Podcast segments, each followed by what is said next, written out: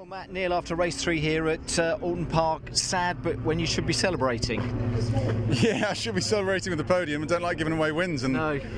That one was under control. I was just managing the gap and looking at it and put it into safe mode on the map, on the engine, and I thought that was easy, and then uh, just a bit of oil down and yeah. Same spot, wasn't it? You go, you had uh, Sam come past on one lap and then uh, Andrew on the second.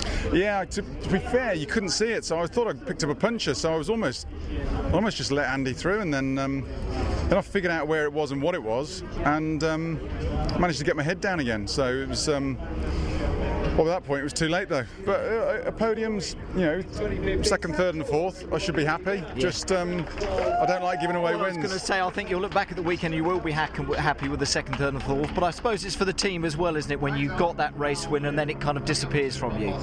Yeah, the lads worked hard, and it's another win for Type R, which we should have had. So, um, but we're just onward and upward, so I'll look forward to Croft now. I was going to say, a strong weekend, though, for you, for Gordon and for Honda Yuasa. Yeah, and I mean, It's, it, it is tight and it's fast round here, so to walk away with minimal damage is always a plus point round Oulton. You know, it's it could have easily gone another way. So um, just pleased with three, you know, three solid re- results for both of us. Matt, well done this weekend. Thanks, Thanks. ever so much.